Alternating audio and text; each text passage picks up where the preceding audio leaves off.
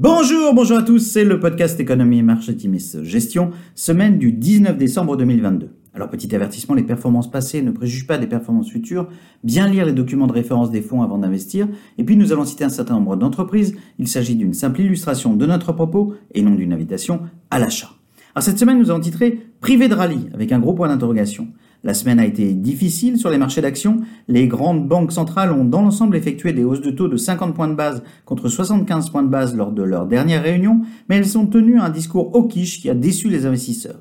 Les membres de la Fed ont ainsi revu leurs anticipations de taux directeur cible à 5,1% à fin 2023, et ce alors que la fourchette des taux directeurs US est dorénavant comprise entre 4,25 et 4,5%.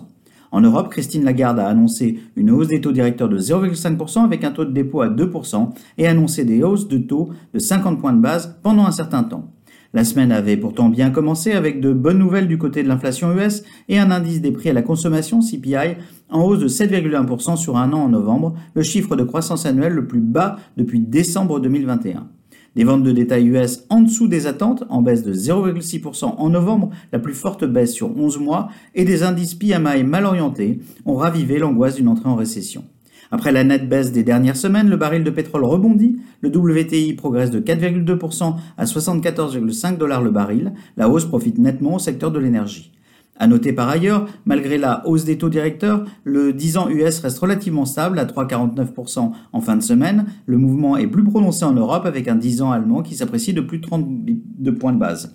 Sur la semaine, mauvaise semaine, le CAC 40 chute de 3,4%, le SP500 perd 2,1% et le Nasdaq chute de 2,7%. Alors du côté des sociétés, peu de publications d'entreprises cette semaine. Adobe publie des résultats au-dessus des attentes avec euh, des earnings per share de 3,60 dollars contre une anticipation du marché à 3,5 dollars. Pour son quatrième trimestre fiscal, Adobe a enregistré un chiffre d'affaires en ligne avec le consensus. Les guidance sont légèrement au-dessus des attentes. Accenture publie des résultats globalement solides avec un chiffre d'affaires en progression de 5% à 15,7 milliards, dépassant les attentes du consensus fixé à 3%. Accenture maintient toutefois sa guidance annuelle sur une fourchette de 8 à 11%. Alors à venir, l'indice d'inflation PCE favorisé par la Fed, sera publié vendredi et très commenté. La dernière publication a montré une hausse de 5% en octobre sur un an contre 5,2% en septembre. Des données sur le logement et la confiance du consommateur US compléteront les statistiques majeures de la semaine. Toutes ces statistiques devraient démontrer l'impact de la hausse des taux de la Fed sur l'économie. Les publications de FedEx, General Mills, Micron et Nike seront par ailleurs intéressantes à suivre euh, en cette fin de cycle de publication. La baisse des actions de ces dernières semaines aux USA nous semble exagérée, et ce alors que le pic d'inflation paraît derrière nous et que les publications restent bien orientées.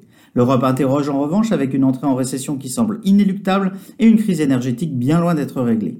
Les analystes revoient globalement leurs prévisions à la baisse et l'absence de potentiel rallye de fin d'année entraîne des sorties sur les fonds. Rappelons du côté des taux que si l'objectif de la Fed est d'atteindre 5,1% d'ici un an, avec des taux directeurs entre 4,25 et 4,5%, l'essentiel du parcours est réalisé, le risque étant dorénavant de surréagir alors que l'inflation reflue et que l'économie est sévèrement impactée. Nous reprenons prudemment un peu de risque en Chine compte tenu de la réouverture. Nous maintenons globalement nos expositions en l'état, un surpessimisme du marché et bien souvent une belle invitation à acheter. Nous vous souhaitons une excellente semaine à tous et surtout nous vous souhaitons d'excellentes fêtes de fin d'année.